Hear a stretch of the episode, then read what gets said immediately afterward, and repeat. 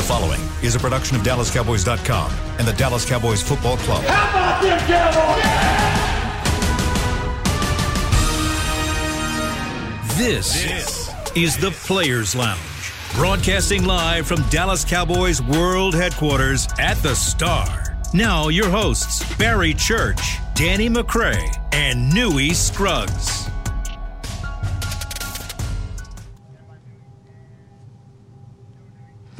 Thursday, right here on the Players Lounge, brought to you by Hotels.com. I am Newy Scruggs, longtime Cowboys reporter. Joining me today, Barry Church, former Dallas Cowboys safety, our other running buddy, Danny McCray, on paternity leave. His wife gave birth to a beautiful daughter, so he needs to be spending time mm-hmm. welcoming, acclimating himself into the girl club there, Danny. Uh, Danny, we, we, we love you.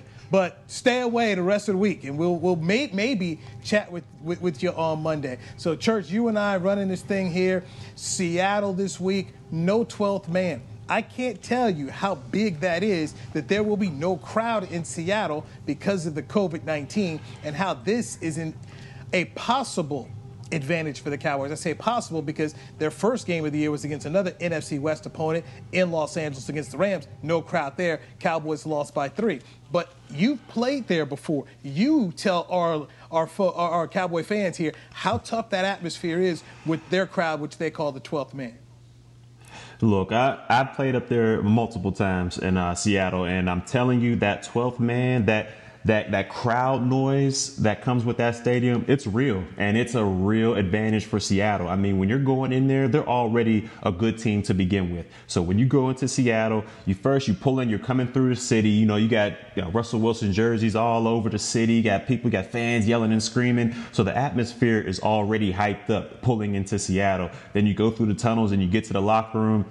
And when you come out on the field, their stadium is built kind of like it's very vertical. So when you come out onto the field, it feels like the fans and everybody, even the people that are way up in the nosebleed seats, it feels like they're just sitting right on top of you. And no, it, no matter where you go, you just hear this sound, this hum, this vibration, just this kind of electric coming from that from that uh, stands and that 12th man. So once Seattle gets it going and once they start rolling and Russell Wilson's cooking up as he usually does, I mean, that, that, that fan base gets loud and it gets loud in a hurry. So um, I, I, say it's an advantage. It's an advantage for, for, the, for Seattle, but not having fans could be an advantage for Dallas. I mean, when you're going out there, you don't have to worry about that 12th man screaming all over the place. You can get into your cadence. You can try to get into your hard count and try to uh, gain a few yards by bringing one of them off sides, or you can go through your communication with your receivers or your running back, and then vice versa. The defense can go through their communication with the secondary and the linebackers and the D line when there's not that amazing crowd noise going on. So uh, the Cowboys, you know, they, they got kind of lucky going up to Seattle this time with no fans, and um, hopefully they can take advantage of it.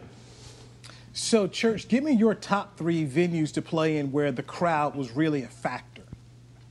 Top three venues. Um, I'm going to have to say, in no particular order, um, Seattle's definitely up there. I mean, I just explained uh, how they uh, how they're kind of on top of you with that with that vertical stadium. Um, I got to go with Philly as well. Uh, Philly, it's just the nastiness. Just when you go in there, just fans just saying all types of stuff and just I mean it's, it's just a real gritty rivalry. So the so that stadium right there just the fans just kind of they can overwhelm you if you're getting beat down by Philly over there.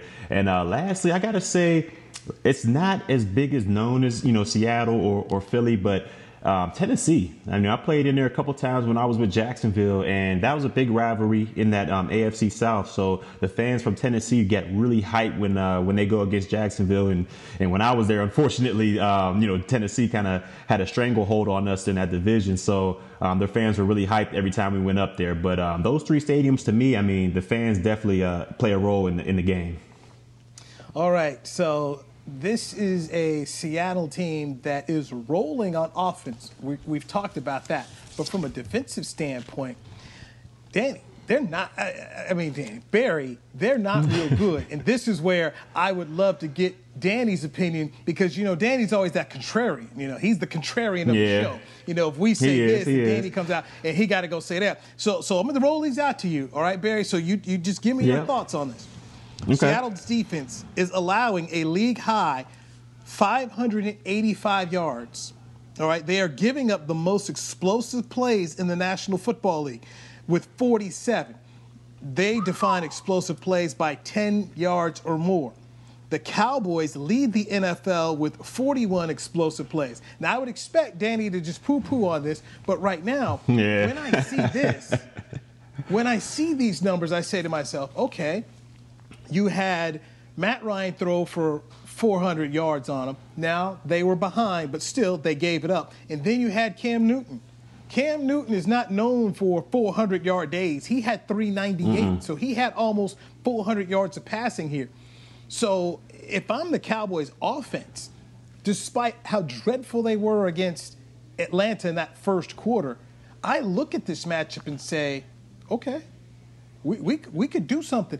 If we don't shoot ourselves in the foot, they can put up points on this group.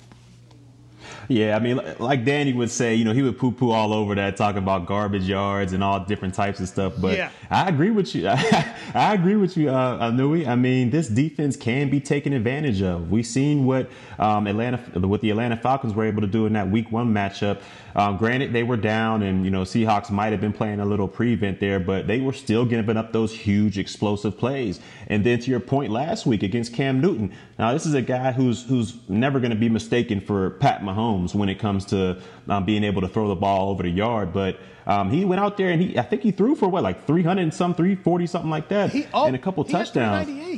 He had three 398. Exactly. Yeah. 398 against this Seattle defense, who we all know they're not the Legion of Boom, but we didn't think they were going to come into the season like this. And, um, Cam Newton was able to pick them apart. I mean, and it's not like, you know, Cam Newton's out there with Randy Moss, Jerry um, Rice, and somebody else at the slot. He went out there with, I think, Demarius Byrd, um, N'Keal Harry, uh, beat up Julian Edelman. Um, and, you know, he had a couple guys at tight end, but he was able to go out there and throw for almost 400 yards. So with that, you know, with that skill set and with that that group of receivers that he had, and he was able to do that, uh, I can only imagine, you know, the ceiling for Dak Prescott and these boys has got to be high. Because in my opinion, um, Dak Prescott is a much better thrower of the football than Cam Newton. So, and he has a much better, you know, a much better core of receivers with, you know, um, was it Michael Gallup, you know, Cooper, and then you got um, the young rookie over there, CeeDee Lamb. So I think like the weapons for Dak Prescott are way better than Cam Newton had, and uh, he was able to do that. So I don't see why uh, this offense can't produce high um, high numbers against this defense if that offensive line is able to hold up against uh, against Seattle's. I like many many people in the media, you spend so much time covering the team you're covered. You focus on them that you don't really look wide across the league and look at what everyone else has and get that wide view. So when I started looking at the game notes and looking into the numbers here, um, church, I'm sitting here myself saying, wait a minute, okay, this Cowboys offense better than I'm thinking. And also this Seattle defense, while they're 2 and 0, they definitely have some warts here. Here's some more Seattle numbers. 6.8 yards. The Seattle D is giving up 6.8 yards per attempt on first down. That's 27th in the NFL. And on the flip side, mm. the Cowboy offense is averaging 6.6 yards on first down, seventh in the NFL. We spoke about trying to make sure you gain time of possession, and we talked about running Ezekiel Elliott. If the Cowboys can win first down, that's your better opportunity to convert third downs and also move the football and keep your defense off the field. So knowing that this is the kind of yardage they're giving up on first down, 6.8. Barry, if you're a coordinator, do you attack them more with the run or the pass? How do you go about trying to, you know, get these yards on first down? To me that, that falls right into the laps of Ezekiel Elliott. I mean, yeah, they're you know they're giving up all these passing yards, but I still feel like the engine of this offense is Ezekiel Elliott, and if they're giving up 6.8 yards on first down, I mean, if we're able to get that run going, and even if we're only averaging four, four and a half yards a carry, that makes third down so much more manageable and so much easier to call. I mean, you got when it's third and five or third and four, you're eight, you got your whole playbook in front of you. Versus whether it's third and ten to third to fifteen, you got to pretty much condense it and say, ah, when we'll play the field position battle. But if they're able to do that, if they're able to get Zeke going and he's averaging four to five yards a pop, I mean, it's basically pick your poison out there. Do you get, do we get hit with Zeke for five on first down, or do we get hit with CeeDee Gallup, uh, Schultz, you know, Cooper out there for five? I mean, it's it's basically pick your poison. So I feel like we have to develop this run. We have to on first down let them know, set the tone that hey, we're coming down your throat with Ezekiel Elliott, and then after that, we should be able to pick our poison. But to me, it all starts with the run game. I'm going to stay with the run game, but I'm going to switch it a little bit more and say if they're giving up that kind of yardage, what about some screen passes to Zeke?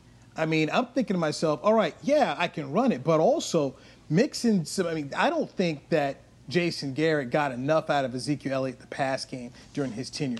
I would love to see them do that. Um, Seattle did that with Chris Carson, um, especially in the Atlanta game. He ended up with two two touchdowns. But I just think that this is a real good opportunity. Try to spread the Seahawks defense out, okay? Spread their defense out, and let's figure out a way get Zeke the ball and if you're running some basically some wide, you know, receive some running back screens and some bubbles, get this guy out here. And also, we know they got some good linebackers in Bobby Wagner and KJ mm-hmm. Wright, but test them, test these guys. Put Zeke out here on the wheel route. Let's see if they can sit up here and and, and go with him. I mean, look, KJ, right? Good. Bobby, I mean, Bobby, one of the. If you talk about a guy putting together a Hall of Fame resume, fine. But he's still, phenomenal. Let, let me test my guy against your guy. Because I got a feeling Ezekiel Elliott is going to be able to win his fair share of battles here. I, I, really would love to see them get Zeke involved in that passing game on first down and also mixing in some runs, but they got to vary it here. You know, you can't just do the same old thing against that Seattle defense. They'll clue in on that. So that's what I, I, I'm thinking, and I'm hoping that you see some of that on first downs here for the Cowboys.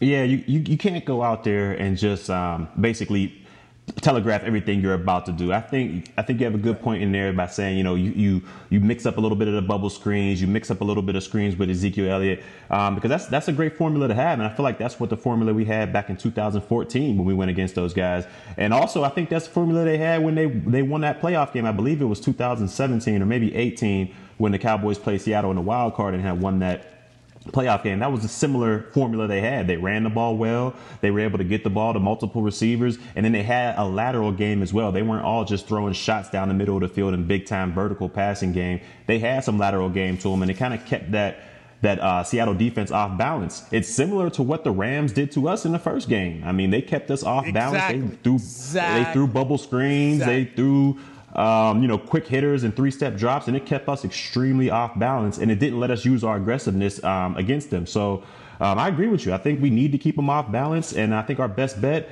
is with the run and also trickling some uh, some plays here and there to keep them off balance. But we got to do whatever we can um, keep this defense off the field. You spoke about the playoff game. That was January 5th, 2019. It was a 24 22 wild okay. card win with uh, Dak Prescott, quarterback in the Cowboys against Russell Wilson. Now, the last time the Cowboys played up in Seattle, they lost 24 to 13. That was September uh, 23rd of 2018. Dallas four and five all time church up here in Seattle. So I'm I'm writing as I'm writing my notes down and I'm saying, okay, I'm feeling a little bit better than I did coming out of the Atlanta game, thinking about Seattle and just thinking, my gosh, you know, here's Seattle. Is Russ clearly a uh, MVP candidate right now. Maybe this team is better. You know, you know, could be playing a Super Bowl. But I start looking at the defense. I say. They really got some of the same issues that the Cowboys have. Their defense is not where it needs to be, and you got to get that fixed. Bruce Irvin, one of their defensive ends, out for the year. And Benson Mayowa, mm-hmm. uh, he may not play. He's, he's on the injury list. So is another one of the uh, D linemen. He's on the injury list. So we'll see exactly where he is right now. The leading sack sackmaster on the team is Jamal Adams, a safety. So up front, Seattle's having their own issues. I went back and started looking at the run numbers here. So when you talk about total defense and rush defense, Seattle is second in the league when it comes to pass defense, they're dead last at 32, giving up 415 yards in the air. So I'm feeling better, and I think Cowboy fans should feel a little bit better. On the flip side, we're going to take a break. When we come back, let's look at some of the defensive issues for the Cowboys with injuries. And Mike McCarthy said something today about the Cowboy defense, which surprised me, and a little bit of pushback from Cowboy defenders and what Mike Nolan is doing right now after two games. Got a lot to dive into on the Players Lounge, brought to you by Hotels.com. I'm Newy Scruggs, he's Barry Church. This is DallasCowboys.com radio. Hey there, Cowboys fans. With Tide Cleaners at home pickup and delivery, cleaning your clothes has never been more convenient. Simply sign up at your local store, set out your dirty clothes, and one of our Tide Cleaners professionals will come directly to your home for a totally contactless experience. Your clean garments will be returned promptly the next scheduled delivery day, so skip the errand and enjoy life, not laundry. Visit TideCleaners.com or your local store to sign up for Tide Cleaners at home pickup and delivery today. I'm Jay Novacek, former tight end for the Dallas Cowboys. Back in the day, I was the guy who always got the tough yards, and that's why I run with John Deere today. In fact, I have a John Deere 3025E tractor that can handle any yard work I need to do, even the tough yards way out back. So if you have one acre or a thousand, John Deere has the equipment that's just right for you. Visit a John Deere dealer today and run with us. We are the official tractor provider of your Dallas Cowboys. We're back with a tasty treat that's sweeping airwaves and taste buds. It's new Dr. Pepper and Cream Soda. Let's take a listen. Dr. Pepper and Cream Soda's here. A new combo that's music to my ears, okay? Let's play. Cream Soda and Dr. Pepper time. Pour it in a glass of ice. Ah, music to my ears and mouth. New Dr. Pepper and Cream Soda. A delicious duet. Essilor is a proud sponsor of the Dallas Cowboys, helping fans see more and do more with our best vision solutions. Our lens technologies reveal a world more beautiful than you can imagine. For a limited time, get the Essilor Next Gen offer. When you buy the latest generation of transitions lenses with select Essilor lenses, you can choose a second pair of clear lenses for free with qualifying frame purchases. Restrictions apply. Find a participating eye care professional by visiting EssilorUSA.com. Essilor, see more, do more Back to the Players Lounge.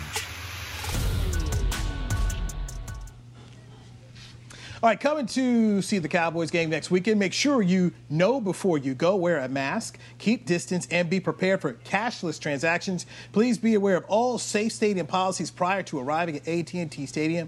Visit DallasCowboys.com slash safe stadium for details. You're in the Players Lounge, brought to you by Hotels.com. I'm Newy Scruggs, longtime Cowboys reporter, joined by former Dallas Cowboys safety Barry Church. We are in our SWBC Mortgage Virtual Home Studios. Our other running buddy, Danny McCray, is out. Danny's wife uh, had a beautiful baby this week, so they are enjoying their first child and making all those new adaptations to life because life will never be the same, as you well know, Barry Church. Uh, oh yeah, the Girl Dub Club as well, the Girl Dad Club as well. It's just it's, it's just different. You know, they're gonna go home and they're bringing someone in. you know, this is different. Mm-hmm. They're, bringing someone in the house. Um, let me ask this question. Did you have a dog when you brought home your, your first baby? Did you have a dog? Oh yeah, we had a yeah we had a chocolate lab named Coco when uh, we had okay. brought our uh, kid back. How did the dog? How did Coco adapt to the baby? Uh, we had brought back. So first, we brought back like um, I, I had came back from the hospital with a blanket that um, our baby was Jordan was um, was wrapped in and let her smell it and all that stuff. And then when we came in, she's a real kind of calm, kind of chill dog to begin with. So she just came in, smelled him a couple times, licked him. Um, there was some like nervous. She chewed on her paws a little bit uh, for the first couple couple days, but after that, I mean, she just kind of kind of kind of got along with him. And then after a while, he started feeding her foods off his plate. You know how babies are when they're eating, they're all messy, throwing food all over the place. So she loved him for that. And ever since then, man, they've been best friends. Yeah, I, will always remember we, we brought our kid home and there, our dog Macy, and she's just sniffing the baby, putting the basket and, and, became the you know the, the guardian, became the guardian. So uh, if my wife was out walking the dog and somebody got near the baby and, and my wife, that dog would growl. She would growl because you know, she was a girl mm-hmm. dog. It was just very protective. So that that was kind of cool. So um, I, am happy for the McCrays. So it's, it's a great. Oh time. yeah. And, oh yeah. And uh, we we don't want to see him back on the show this week. Uh, Church and nah. Go ahead and and, and we can we can handle this. Business. We can handle this. So let's talk, let's let's jump into the defense here. Um, let me give you up the, the latest on injuries. Uh, Trevon Diggs dealing with a shoulder was at uh, the open open portion of practice. Um, and then we'll, we'll find out later on if he went through full practice. Tank Lawrence, um, just checking out my notes right here. He was uh, on the field for the open portion He's dealing with the knee.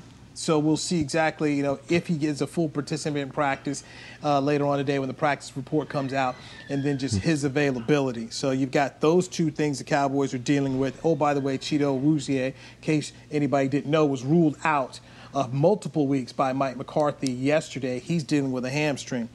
And here's what I found pretty interesting from the Mike McCarthy press conference today, Church. And that's where Mike says that they needed to simplify the defense. And he said, quote, cut the volume back, meaning Mike Nolan's got too much in his defense that these guys are not processing two weeks in, and they're finally talking about it. And I give Danny McCray credit. He said this was the issue a couple years ago Yeah. when, when Rob Ryan came in and tried to put in all these complexities of his defense, and it wasn't good. Mike Nolan didn't have OTAs. He didn't have a mini camp. He didn't have a full training camp to put in his defense. And right now, we're seeing dudes think there's too much in the playbook. Your thoughts? Yeah, I mean, I got to give credit to Danny on this one, man. He he, he was uh, right on the right on the button with this one, and it was a couple weeks back. I mean, um, when you don't have OTAs and when you don't have mini camp and your training camp is abbreviated with no you know preseason games, it, it gets kind of hard, especially with a whole new defensive system coming in with new terminology. Uh, we were throwing it back and forth if we didn't know they were going to go three four or four three. Um, you had a couple guys switching positions out there, so it, it can be hard, and especially with a defense like Mike Nolan's, who is pretty complex with it. So um, I, I mean, and you gotta you gotta listen to your players. I mean, because those are the guys that are on the field. So if the players are saying, "Hey, we need to dial it back a little bit. We need to um, get the terminology down a little bit so we can get a better understanding," I think that'll pay off dividends because if you're a defensive player and you're going out on that field and you're thinking too much, if you're if you're on the field saying, "Man, do I gotta do I got three vertical or do I gotta push through the flat on this one?" or "Man, is it my turn to blitz?" You're gonna play extremely slow out there, and it, and it's been looking that way with this Cowboys defense the first couple weeks. So if they're able to dial it down a little bit, allow your players to play fast without even thinking, just knowing, "Bam, I got this," or "Bam, I gotta lock this guy up," or "I gotta hit this go- this run gap."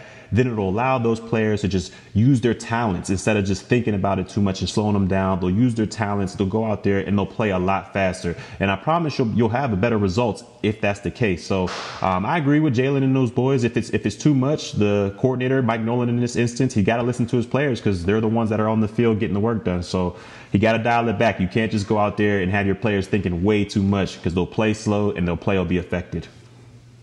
Everson Griffen told the media that he's a three point stance guy. We've seen the Cowboys try to mix in some 3 4 principles versus the 4 3. Tank Lawrence's best years have come with his hand in the dirt. Same with Everson Griffen. Mm-hmm. And, and so apparently the conversations have been do you try and just go back to that 4-3 do what your guys do best. Instead of you trying to fit your scheme them fit you know them fit your scheme maybe you fit more of what they do. Because right now you start looking at the stats here the cowboys have two sacks and seven quarterback uh, hits and they've got just 14 quarterback pressures which is tied for 20th in the nfl they're not where they need to be.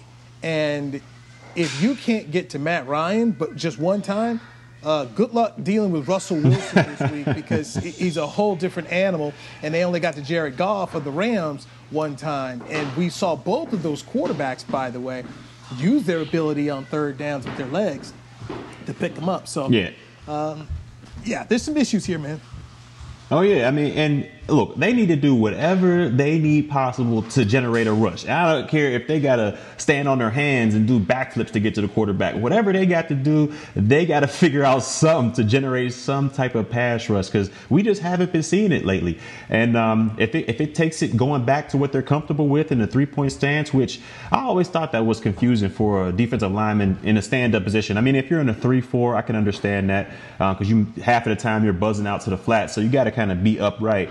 But if you're in a 4 3 and you're a defensive end, hand in the dirt, man, because you, you're starting off low. Your get off is already low, and that gives you an advantage over that the offensive lineman. So um, if they got to do that to get that, whatever they need to do to get back to getting that pass rush going, they have to get it done. If that's three point stance, then let it be three point stance. Whatever they're comfortable with, just get after the quarterback, man. That, that's the only thing I need this defensive line to do. When you say get after the quarterback, and I'm thinking of your Jacksonville teams that you played on, where, where you guys rolled up a lot of sacks there. When you face someone like Russell Wilson, is it the same type of mentality about sacks, or is it more about trying to contain? Because you know he can oh, use his legs as, such a weapon. How, how do you view sacks when you face a guy like this?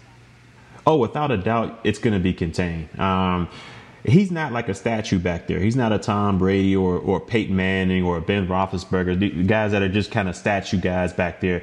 This guy can move and he can move the pocket. And if you're going out there thinking, oh, I can take this inside release, give up contain because I'll be able to chase him down, that and that's called hero ball, and that'll get you beat. So if you're if you're a defensive lineman in this situation, I know I say get after the quarterback, but you got to do it smartly. If you're a defensive end and you have contained, get as much pass rush as you can while still keeping that leverage outside. Because once he gets outside, once he uses that patented spin out technique that he uses and gets out of the pocket, all bets are off then. I mean, the way this offense works with Lockett, with Metcalf, I mean, they can go deep shots I mean, it's just you just can't do it. So you have to keep this guy contained. Make him play from the pocket. I know he can do that. He's a good enough quarterback to be able to play from the pocket, but if you condense that pocket, do not give him run lanes, I think you'll have a better shot at uh, defending Russell Wilson and just getting your hands up. I mean, this guy isn't, you know, a six five, six eight quarterback or six five, six six quarterback back there. He's not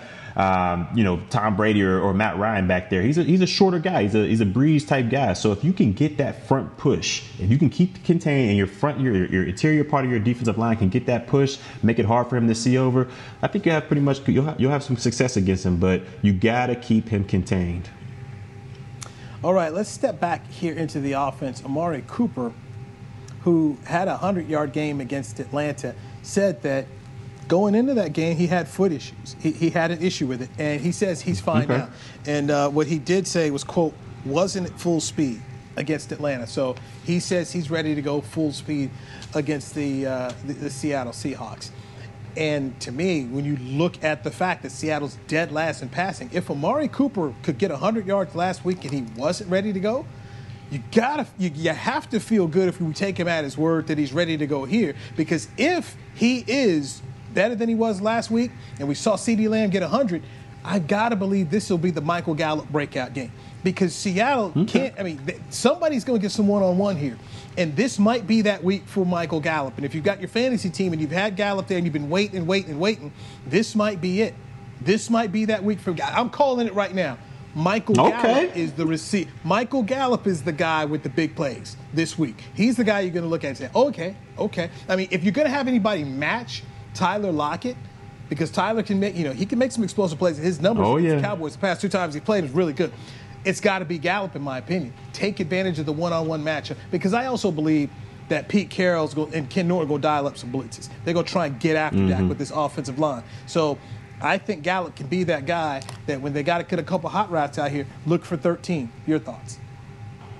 Yeah, I think, you know, for me, Gallup could be that guy because I'm sure Cooper's going to get a lot of attention. But first, look, first, let me talk about Cooper for a second. Cooper, hopefully, you know, it was, you know, it was just a foot issue, and he's able to get over that, and he's not reverting back to that last year where he was, you know, a missing person for away games because we, we need this guy to show up immensely for this game. So hopefully he doesn't, you know, pull this missing guy routine when he goes to away games. But you could be right about this Gallup situation seeing as though Pete Carroll is going to dial up a lot of blitzes with this patchwork offensive line that we have going on here, this could be a, a great situation for Gallup, who's great at winning those 50-50 jump type balls. If we can throw up a couple of those to him and get in, I'm, I'm sure he won't be going against their top corner, who I think and I believe is Shaquill Griffin. He shouldn't be going against him, so he should have a um, pretty good opportunity against Dunbar over there for those 50-50 balls. But for me, I think this is going to be another game where CeeDee Lamb takes that next step. I mean, we saw it last week where or the first week where he had a couple catches, but they limited his, they limited his yards after the catch against the Rams. I mean, he was getting tossed around there as soon as he caught the ball. The very next week in Atlanta, you saw a tick in that, a tick up in that um, yards after catch realm, and he was able to make guys miss. He was able to get some yards after those catch. And I think this third week is a week for CeeDee to do that as well. I mean, you have those two corners on the outside and on the interior we saw, I mean, Jamal Adams, he, he's in on that interior coverage as well, and he's not the best cover safety there is. So when it comes to interior coverage, I think CeeDee Lamb can take advantage of this, and I think he'll be able to uh, get a lot more yards after the catch, and hopefully uh, this Cowboys offense can um, roll up the numbers against the Seattle defense. All right, let me defend Amari Cooper because you go back and look at, let, let's look at the first game of the year, road game against the LA Rams. 10 catches, 81 yards. Uh, yeah, I, I, I, get it. He, you know, he had his receptions, but I feel like there was no impact there. I mean, it was. I feel like it was, it was ten, maybe ten hitches he caught out there for eight yards. I mean, there was no real impact, um, like we like we saw against Atlanta when he had that 50 some yarder in the middle of the field or when he had those big time catches. So um, that first game, I, will give it to you. He played a little bit better than he did in, in, years past in away games, but I just need that impact that he has in home games, in away games as well. I need him to be that complete receiver.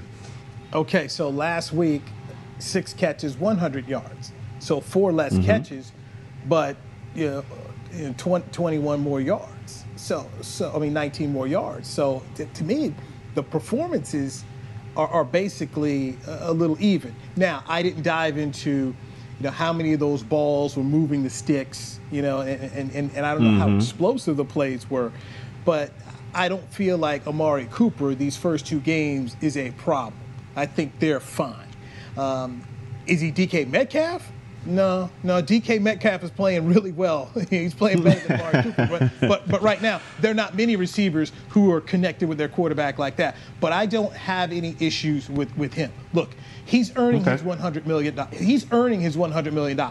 When I look at the other $100 million guy on the team right now, Tank Lawrence, he's not earning his $100 million. Tank has not had a full sack since week eight of last year. Let that Ooh, that's in. not going. Yeah, that's not going to add up One well, man. That full sack, man. This is mm. not what you paid for. When you accept that bag, and this is where Danny's not around here because Danny always wanted to argue with me about this. When you take the bag, I need you to put up the numbers. that's it. That's the name of the game. Guy. Right. Tank's not been that guy. I mean, Aaron Donald asked for the bag. They gave Aaron Donald the bag. And what we see week one, and look, what, uh, look what he did. he was he was guy. throwing Zeke into, into Dak. He was throwing Zack Martin all over the place. He was that guy creating pressure. And like I said a couple weeks ago, for this defense to be the defense we think it's going to be, it's going to have to rely on that on that front and that defensive line. And we can't have as much as I like what Aldon Smith has been doing um, these first couple weeks. If this defense wants to be the top notch defense it can be, we can't have Aldon Smith being its premium pass rusher. We can't have that being the top pass rusher. We need Demarcus Lawrence, the $21 million man. We need this guy to generate some pass rush, whether it's you know, quarterback hurries, quarterback hits, you know, splash plays. We need something from him in order for this defense to, to reach the heights it needs to. At the end of the day, when you take that kind of money, you the steak. Aldon Smith is the mac and cheese. The mac and cheese can't be the overpowered part of the dinner. You want the steak to be the main attraction. And that's what Tank has to do. Your best players have to show up. And the Cowboys need him to do it. I know he's dealing with a knee injury. I don't even know if he'll play yet. I mean, that's still to be determined. Babe Laufenberg was watching the film. Babe Laufenberg of the Cowboys Radio Network uh, said the tank was out there on one leg and probably should have been pulled. So I don't know the extent of the knee injury and, he, and if he's even going to be there. But if he's not there and you have to go with Everson Griffen and Aldon Smith, fine, so be it. But the message of what I'm saying in terms of Tank needing to deliver more, I said it all summer long, and I'm going to keep saying it because it's fair. And I go back to Amari Cooper. You know, you sat up there and you were like, well, nah, man, he's earning his part. He's doing his part, okay? Especially when you think about the offensive line problems. He's doing his part. You take this back, I need you to do your part. Ezekiel Elliott, all right, came the highest paid running back in the league last year, He's been surpassed, but he's doing his part. So when you want this cash, I need you to perform. Dak Prescott's earning $31.4 million this year. Through two games, Dak Prescott's doing his part. So when we're going down the list and we're looking at guys, we need to also look at number 90, Tank Lawrence, because if the team is going to go where we want it to go, they need him there to do it. Got to take another break here. Want to dive into Dak Prescott versus Russell Wilson. How does a guy, how do quarterbacks view matchups, even though they're facing the defenses, but how do they view going up against another guy? I want to get Church's thoughts on this because he was a safety and he dealt against those quarterbacks and dealt with these guys and, and just their emotional feelings as they go up and face the other top players. We'll do that next right here on the Players Lounge, brought to you by Hotels.com. Since 1865, Stetson hats are American made with pride right here in Texas. And Stetson is proud to be on the field with America's team. Want to show your Texas and team pride too? You can. By purchasing your own Stetson, you can look just like how the flag guys do on field at every home game.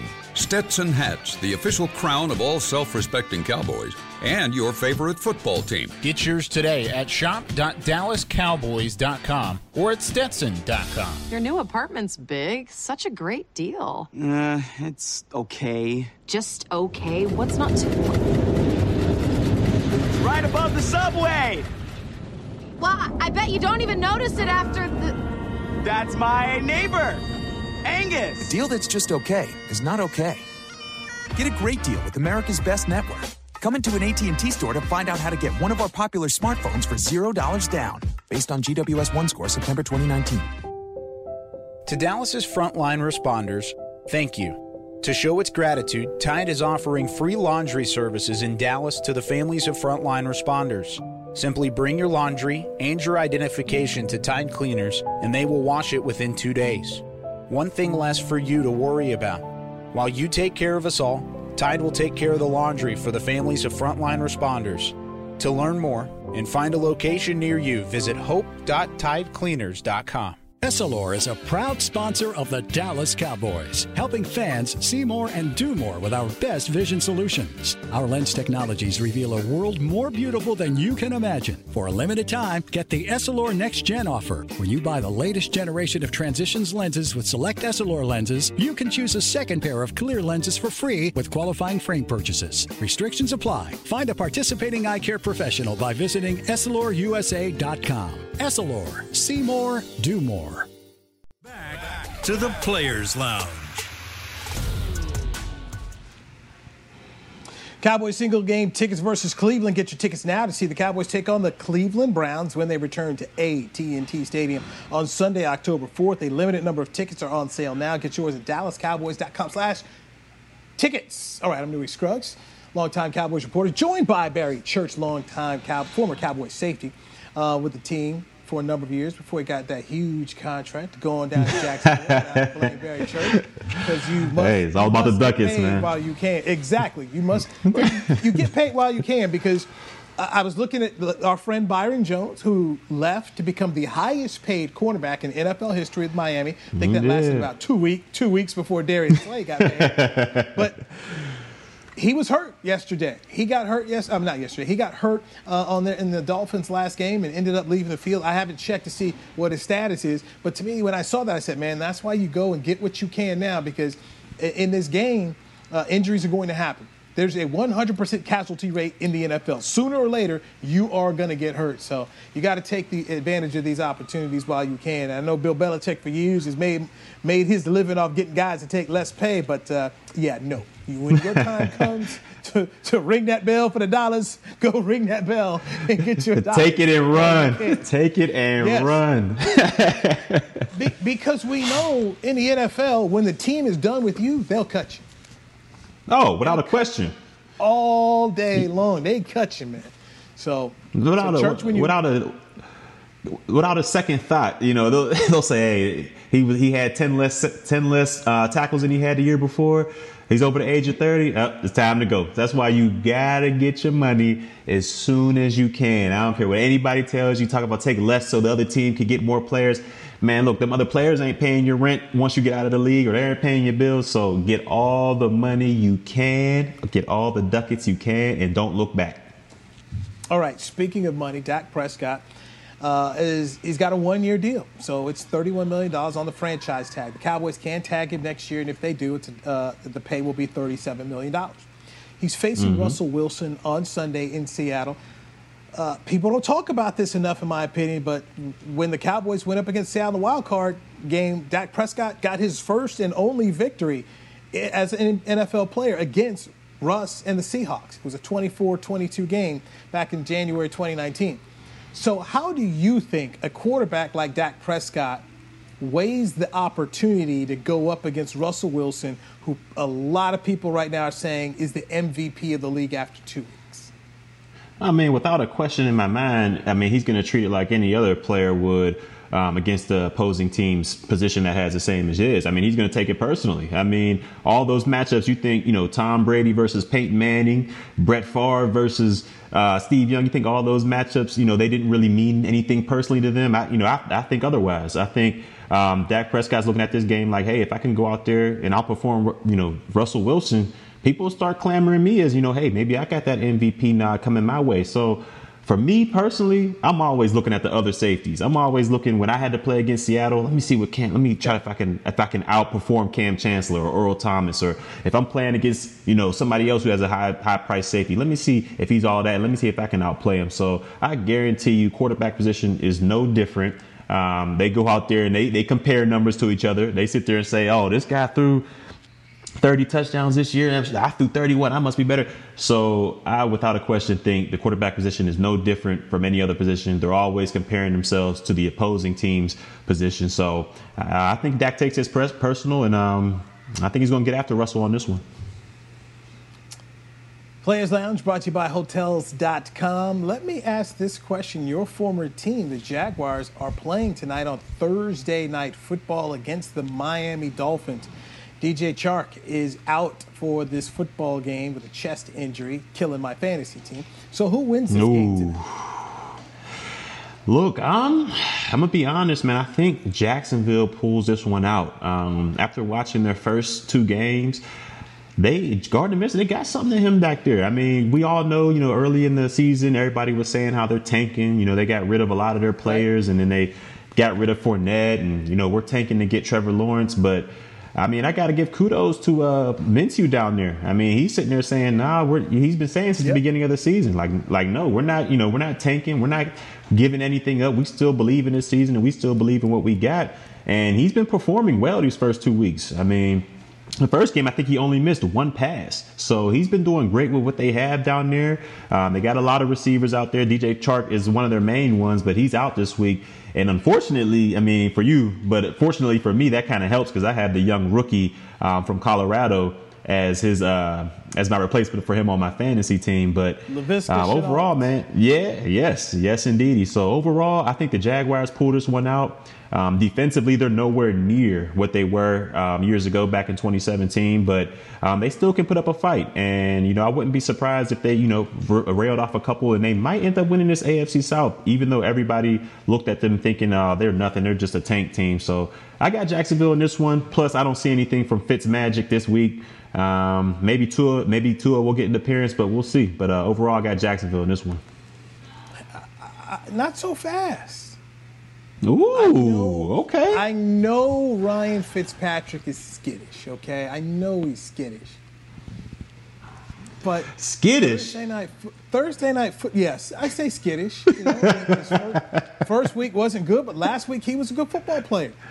Jacksonville. Okay, this, all this right. Is, this isn't the Steelers. Okay, it's not the Steelers. And you know, so so I'm just here and say I, I think I'm looking for a close game tonight. And I give a lot of credit to Jay Gruden and how he's developed Minshew here. But Chan Gailey in the offense, I thought improved last week. To me, I'm worried about the defensive side of football here for, for Miami. You know, how, how, can these guys make make it uncomfortable for Minshew? Because the kid has played well. He's got confidence here. But I'm just, uh, I think they're out both of their corners. They're out. Uh, Xavier Howard, I believe, and um, Byron Jones.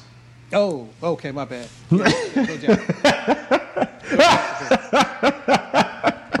Go Jazz. You know, you go. Yeah, you don't believe in that that Fitz Magic. You don't think he's gonna pull some uh, some Harvard, you know, lessons out there? Somebody. Look, I, I, I, think they'll be able to find, you know, especially what he was doing with his tight end Gesicki last week. I think they'll be able to score. But if you if you're you have two corners out against uh, uh, against this team, Jay Gruden's going to find a way to get it out there. I, I really believe oh, yeah. Jay Gruden I don't think Jay Gruden gets enough credit for how he took Kirk Cousins. Remember now, he benched Robert Griffin. Was like, look, this is not the guy. He convinced Daniel Snyder to bench Robert Griffin.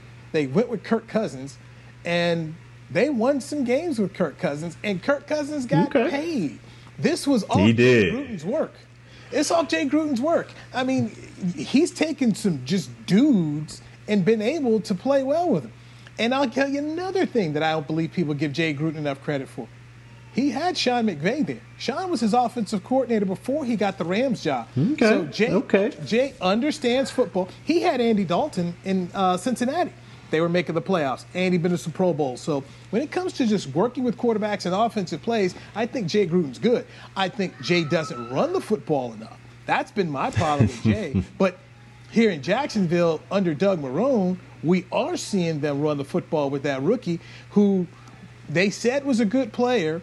They cut Leonard Fournette, and they're not missing Leonard Fournette at all. So I, I look at what they've done so far, and I say A plus because I thought this Jacksonville team was going to be a straight dog this year. Yeah, you and me both. Um, you know, and that was probably a little bit of me just hating, but I thought for sure they were going to be uh, just dogs out there. They're going to be in the in the uh, Trevor Lawrence, Justin Fields running for the uh, for the draft. Um, but like I said, that was probably me just hating. But um, this team, like you said, they haven't missed a step without releasing all those players. I mean, and, and most importantly, Fournette, they let him go, and that rookie out there. I mean, I saw him hurdling people week one. I mean, he looks pretty impressive. So I think they're doing it by kind of a running back by committee, but it's working so far. And uh, the only thing I the only thing I can think of is can they? He has been. He's been extremely good. And can they maintain it though? Can they maintain it throughout 16 games? We, we shall see. But uh, right now they got that momentum going, and uh, as they say, Minshew magic is real down there in Jacksonville. Okay, okay, I come and say this. All year long, I think that's asking a bit much, especially if Mm-hmm. they get into the injury bug that other people do. But if this is a team that wins seven or eight games, I think they got to give consideration to keeping Doug Marrone. Because what Oh, yeah. started off as, as a foregone conclusion, if this team is able to do that, and you're doing it here in COVID, eh, with all the issues that they've had here, I've got to say, if I'm Shad Khan, maybe the head coach isn't the issue. Maybe it's the guy who's picking the football players for your team. And, Oh, and yeah. David Caldwell. Maybe that's the problem here.